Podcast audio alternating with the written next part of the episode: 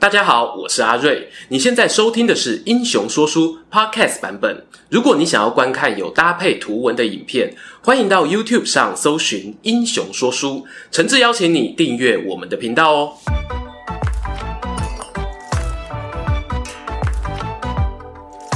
Hello，英雄说书的观众朋友，你们好，我是说书人阿瑞，替大家带来精彩的英雄故事。又来到每月一次英雄转蛋池时间啦。这个月啊，让会员们的投票主题是民国初年的学者大师，出来的人物不简单呐、啊。他不仅跟大家一样是个三国迷，写过对三国人物相关的评论，同时哦，也以狂放不羁。大鸣大放的个性文明，曾经呢被拿来和东汉末年的狂士祢衡做对照。是谁这么厉害？掌声欢迎！以十九点七趴得票率，荣获本次票选冠军的清末民初思想大师章太炎。章太炎何许人也？照惯例啊，开头来个身家背景介绍。他是大清同治七年（公元一八六九年一月）出生于浙江余杭一个书香世家。据说十岁左右哦，祖父与外祖父呢就会对他讲述江南一带的掌故，好比什么扬州十日、嘉定三屠的血泪历史。某种程度上啊，可能影响了小小章太炎对于满人统治的不满。此外呢，章太炎本名是叫张学圣，后来改作张炳麟。太炎这名字怎么来呢？这其实啊是他的字号，取自于呢比他早出生两百多年的反清复明大师顾炎武。而章太炎呢自己做学问的启蒙啊，也是从钱家学派为起点。好啦，作为一个从小拥有反动思想的孩子啊，很快呢就碰到我让他展现叛逆的场合。十六岁那一年，章太炎依照父亲大人的安排，前往参加童子试。这是考秀才的第一阶段哦，而当年考的作文题目是呢，论灿烂之大清国。嗯，大清灿不灿烂呢？我不确定啊，毕竟同治年间呢，好不容易压住太平天国的怒火，后来啊又有甘陕民变、牡丹社事件，紧接着又是光绪朝的侵华战争。但是呢，我相信啊，主考官看到章太炎交上来的考卷呢，脸上表情哦，肯定十分的不灿烂。因为卷子上啊，洋洋洒洒把现在内忧外患的局势检讨一番，同时哦还下结论：吾国民众当务之急乃光复中华也。要知道啊，史书上有所谓春秋笔法。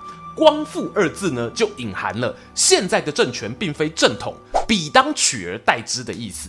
这在那个年代呀，是可以杀头的罪啊。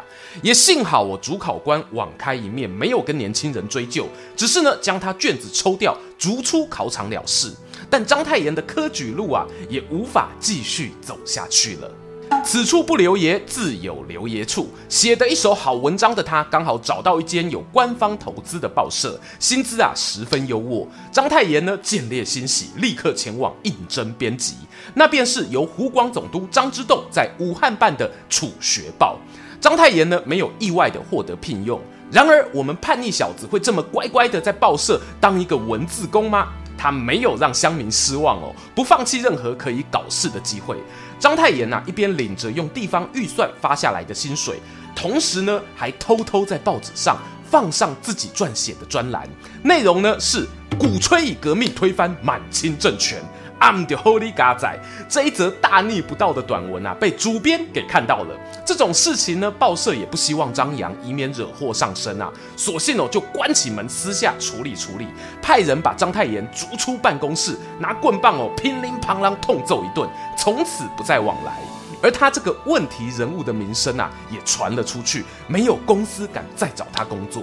将届而立之年的章太炎呢，该如何找到安身立命的出路呢？公元一八九八年，光绪二十四年，爆发了震惊政坛的戊戌变法。这一段故事啊，可以参考我们之前拍过的影片。这次事件呢，引起大清对于批评时事的言论紧缩，章太炎也是受到通缉的对象。他为了避祸，选择漂洋渡海来到台湾。说巧不巧，猜猜他到了哪里？龙山寺说书人阿瑞的地盘呐、啊，艋舺。我找资料啊，看到这一段突然有点亲切感哦。当时台湾已经是日治时代，章太炎主要呢是拿台北作为跳板，要找机会引渡到日本留学。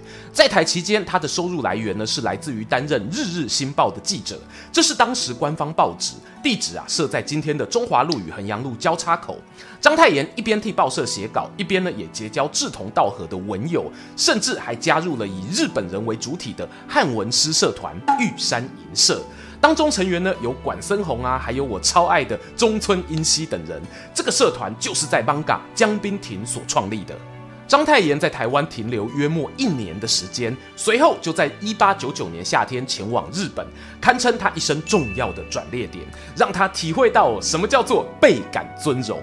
由于呢，日本文坛原本就有研习汉学的传统，譬如章太炎在台湾认识的那一些日籍诗人啊，个个都能写出漂亮的古文。而他抵达日本后呢，在东京成立了一个国学讲习会，许多高知识分子慕名而来。除了有钱学同、朱熹祖、鲁迅等人外，甚至连大文豪芥川龙之介都曾听讲，也敬称章太炎一声老师。你可以想象啊，之前经历四处避难的章太炎，这时候有多开心了。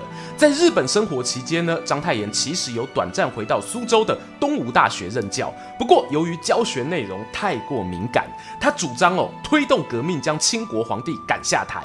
反对君主立宪的温和改革，这个理论呢，一方面哦让他与立宪派的康有为发生摩擦，同时呢也使自己被政府关注，再次逃往日本避风头，一躲啊又是一年多。和上次开课讲学不同的是呢，章太炎这回认识了一些新朋友，譬如擅长嘴炮的孙大炮孙文，钻研催眠术的陶成章，哎，怎么好像都是后来积极参与武装行动的革命党人啊？原本立场呢就激进反清的太炎先生啊，在日本与这些朋友相会，那是酒逢知己千杯少，彼此一见如故。甚至呢，在东京计划要筹组一个地下反抗军，这名字呢，大家课本上哦一定听过，叫做光复会。入会誓词写着：“光复汉族，还我山河，以身许国，功成身退。”讲坦白的，如果不是一个个性中带有一点浪漫色彩的文人，是很难说出如此侠骨柔情的誓言啊。而且呢，会让我联想到一个人，那是曾经因为黑名单流亡美国，后来回台湾大学任教的蔡丁贵教授。蔡教授呢，有一句名言是：“果树啊，让我来摇就好，想吃水果的人都来吧，只要最后的果实是甜美的，谁捡走都没有关系。”同样的成功不必在我。同样的，为了政治理念无悔付出。我这边呢，特别要强调，章太炎与蔡教授啊，都是在政治光谱上主张建立自己国家、发言偏向激进的人。这种态度原本就会放大旁人情绪，让爱他的人很爱，恨他的人呢也不会少。但对于吸引志同道合的人非常有效。以光复会来说啊，堪称是清朝末年拥有最多知识分子加入的革命组织。章太炎本人呢，甚至在后来也出任光复会的会长一职。But 问题来喽，尽管章太炎与光复会的渊源如此之深，可是当这个组织成立大会上，他却没有出席，因为他当时人在监狱里。光复会于一九零四年成立，章太炎呢，则是在一九零三年六月遭到逮捕入狱，原因呢、啊、是污蔑朝廷。他有一位麻吉嘛，名叫邹容。邹容写过一本大力鼓吹革命的书，叫做《革命军》。章太炎呐、啊，当然义不容辞，跳出来帮好朋友撰写推荐序。同一时间呢，他也在一间上海的报社写稿，名为《苏报》。那一篇哦推荐禁书的序文呢，就在报纸上刊出了。清廷得知后啊，极为不满。尽管呢，《苏报》位于上海租界地带，他们仍然出动了巡捕与外国政权交涉，希望哦把这些散播大逆不道言论的文人通通抓起来。由于官府的动作太大，革命党人啊早早就收到风声，收拾行囊准备落跑。有人看到章太炎还坐在编辑办公室，态度悠哉，好奇问他：“时间不多了，你不走啊？”章太炎笑着回答：“革命没有不流血的，我也不是第一天被清政府捉拿，这是第七次了。”公元一九零三年六月三十日，租界巡捕冲进苏报编辑部，发现房间内啊只剩下章太炎一个人。他对眼前的骚动视若无睹，默默端起一杯茶喝了，淡淡自报姓名后，起身随同官兵离开。据说押解人犯的队伍吸引了众多民众围观，他们好奇啊，革命党人到底长得什么三头六臂模样？章太炎呢，看到这一幕，不知道啊是高兴还是无奈，环顾四周啊，哈哈一笑，随口引用了明代刑部大臣杨继盛的名句：“风吹枷锁满城香，都市侦探员外郎。”和章太炎一起被逮捕的也包括了好友邹容，他们各自被判处了三年与两年的有期徒刑。当然啊，这个刑期看似不长，其实呢是许多同志们从海外奔走，透过境外势力声援所得到的结果。这一次苏报案呢，可以说是大清帝国第一桩因为报纸新闻言论而闹上法庭的案件。也有人认为呢，它是最后一次的文字狱。对于研究清史的学者来说，具有指标性的意义；但对于章太炎来说呢，恐怕是加深他激烈反清的导火线。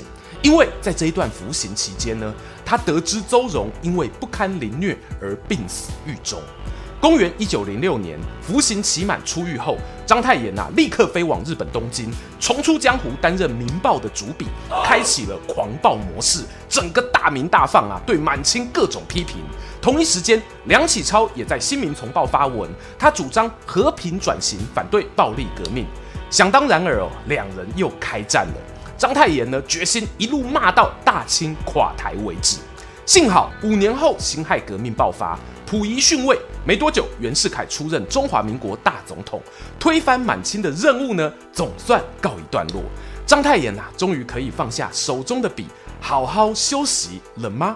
故事还没结束。话说啊，袁世凯呢，在清末手握军政大权，游走于革命党和清朝遗老之间，被认为啊是最有实力的政治人物。我们讲过两支关于他的影片哦，欢迎各位参考参考。就说老袁呢，对于章太炎的印象其实并不坏，现在自己掌权了，就想邀请他出山当官，但偏偏啊，郎有情，妹无意。章太炎对于道德标准要求很高的，他认为呢，袁世凯是个心机鬼，说什么都不愿意替他做事，以免同流合污。某次呢，收到对方哦邀请出席的酒宴请帖，还大剌剌的回复啊“恕不奉陪”四个大字。我们袁世凯呢也是厉害，不仅没有生气哦，还命人呢把这四个字裱框起来挂在墙上，逢人呐就炫耀说：“你看看，我有太炎先生的墨宝呢。”不过世间的缘分啊，就是这么奇妙。当初袁世凯派人请他，章太炎不愿意去。后来隔了一年哦，却主动千里迢迢前往北京，要求见我们老袁。难道是被逼的要为五斗米折腰吗？No no no no no！俗话说啊，牛牵到北京还是牛啊。章太炎的牛脾气呢是很难改的。他这一趟主动求见，是因为看到袁世凯靠着优势武力镇压二次革命，认定哦对方似乎有独裁专制的野心，决定登门造访，好好痛骂一顿。再怎么样啊，袁世凯这时都是国家元首大位啊，不可能让你说见就见。更何况，谁不知道你是机动大师啊？万一一个情绪上来，双方起冲突哦，场面就很难看了。因此，袁世凯选择躲在总统府里面避避风头，命部下呢把章太炎安排在接待室。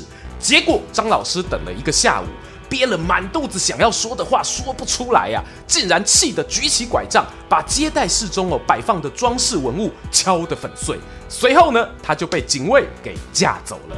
袁世凯听到消息后啊，叹了口气，他又不敢把章太炎随便放出门，生怕他还会有什么出乎意料的举动，索性呢就把太炎先生带到著名观光景点北京龙泉寺里头软禁起来。说是软禁啦，但待遇讲坦白的哦，颇为尊荣。不仅三餐丰盛哦，还有仆人供使唤，要与友人碰面呢，也不多加干涉。这一关呢，就要关到一九一六年袁世凯过世，他才重获自由。有趣的是呢，章太炎一开始发现自己被限制行动的时候啊，气到一个不行哦，直接绝食抗议，打算以死明志。偏偏呢，时序正要入冬，北京开始飘雪，又饿又冷的章太炎很快就奄奄一息了。门生弟子得到消息啊，纷纷跑去探望他，可是怎么劝呐、啊，都劝不动老师。在这个 moment 这里洗干，有个学生突然灵光一闪，想起太炎先生最爱的三国人物，何不趁机来个三国说书呢？他鼓起勇气说啊，老师老师啊。您知道东汉末年的祢衡吗？您觉得自己跟他相比，谁比较厉害啊？这个祢衡呢，是《三国志》里头出了名的狂士，他对谁呀、啊、都看不上眼，认为荀彧、荀文若是虚有其表，规划九品官人法的陈群啊，只配去市场杀猪卖酒，甚至呢还曾当面羞辱了曹操。章太炎呐、啊，太喜欢三国了，一听到这个问题啊，精神就来了。祢衡什么东西啊？他的才华哪比得上我呢？发问的学生啊，暗暗窃笑。Yes，老师上钩了。表面上呢，当然不动声色。接着往下说，没错没错啊，老师您比祢衡有才华多了。过去荆州牧刘表想要杀祢衡，但不愿亲自动手，就把他送去江夏皇祖那里来个借刀杀人。可是您看看现在的袁世凯，他比刘表还厉害呀、啊，不需要把老师送走，只要放在这间庙里，您就会把自己给饿死了。章太炎一听啊。哎呀，我饿死不就趁了袁大头的意吗？那可不成啊！啪嗒一个翻身下床，把桌上的饭菜酒肉一扫而空，精神啊总算好转了起来。从这一则趣味小故事看来呢，章太炎哦还真有一点祢衡的狂狷之气呢。而他喜欢三国，倒也不是随口说说。我们在诸葛亮谋杀关羽，带你认识阴谋论那部影片中，就有讨论到太炎先生在《求书》这本著作中的有趣论点。早年呢，他曾说诸葛亮啊有谋害关羽的意图，后来又推翻自己的论述。从中可以发现哦，章太炎虽然经常有语不惊人死不休的傲气。可是呢，他也是非常勇于自我反省与挑战的。如果你还没有看过这支片呢，千万不要错过。已经看过的也可以复习一下喽。能够在学术之海徜徉啊，有时候呢是逃避现实的一种管道。袁世凯死后，章太炎虽然获得肉体上的行动自由，但心灵上啊却更加的不快乐，因为他发觉中国国内陷入了军阀恶斗的态势。已经啊，不是他可以透过写文章去改变的了。在万念俱灰之下，章太炎甚至开始做出一些旁人不能理解的古怪行为。譬如啊，他会大白天提着灯笼上街，说是要照亮暗无天日的政局；又或者呢，建议蒋中正哦，把东北三省让给共产党管理等等。我们现在看啦，都忍不住替他捏把冷汗。张疯子这个外号呢，也更加响亮了。晚年的章太炎呢，几乎啊把生命都奉献给教学。他对于经史子集烂熟于胸，可以在课堂哦滔滔不绝。出了教室后呢，却经常找不到回家的路，甚至啊忘了要剪头发，蓬头垢面都不在乎，还会拉着陌生人问：“哎呀，你知道我家在哪里吗？”幸好啊，他过去一辈子与人交往，虽然说话有时不得体哦，太冲动，一片真心呢，却是换得了不少知己。等到发苍苍、事茫茫之时呢，还有人呐、啊、愿意拉着章太炎定期去剪头发，并且呢偷偷替他付钱。朋友啊，不必两肋插刀，只要帮我准备剃头刀，这也算另外一种形式的有情有义吧。章太炎于一九三六年被诊断罹患了鼻咽癌。生前呐、啊，他最挂念自己的四个宝贝女儿。由于有个高拐老爸，这四千金哦，当初都被取了非常罕见的名字，分别是张李、张卓、张展、张吉。阿瑞，我书读的少，这边呢是按照教育部一体字字典的读音呐、啊，相信第一眼看到就能念出他们名字的人应该也不多。据说很多青年才俊原本想跟张家提亲，都因为名字这一关打了退堂鼓。幸好后来章太炎得知这个状况，故意挑了一个公开场合，把女儿们的名字念了一回，这才解开有许多人心中常年的疑惑。一九三六年六月，章太炎以六十七岁的年龄病逝家中。死前的遗命呢，不改狂气。他虽然是资深革命党人，却拒绝以青天白日满地红的旗子覆盖棺木，反而呢，选择了象征北洋政府的五色旗副棺。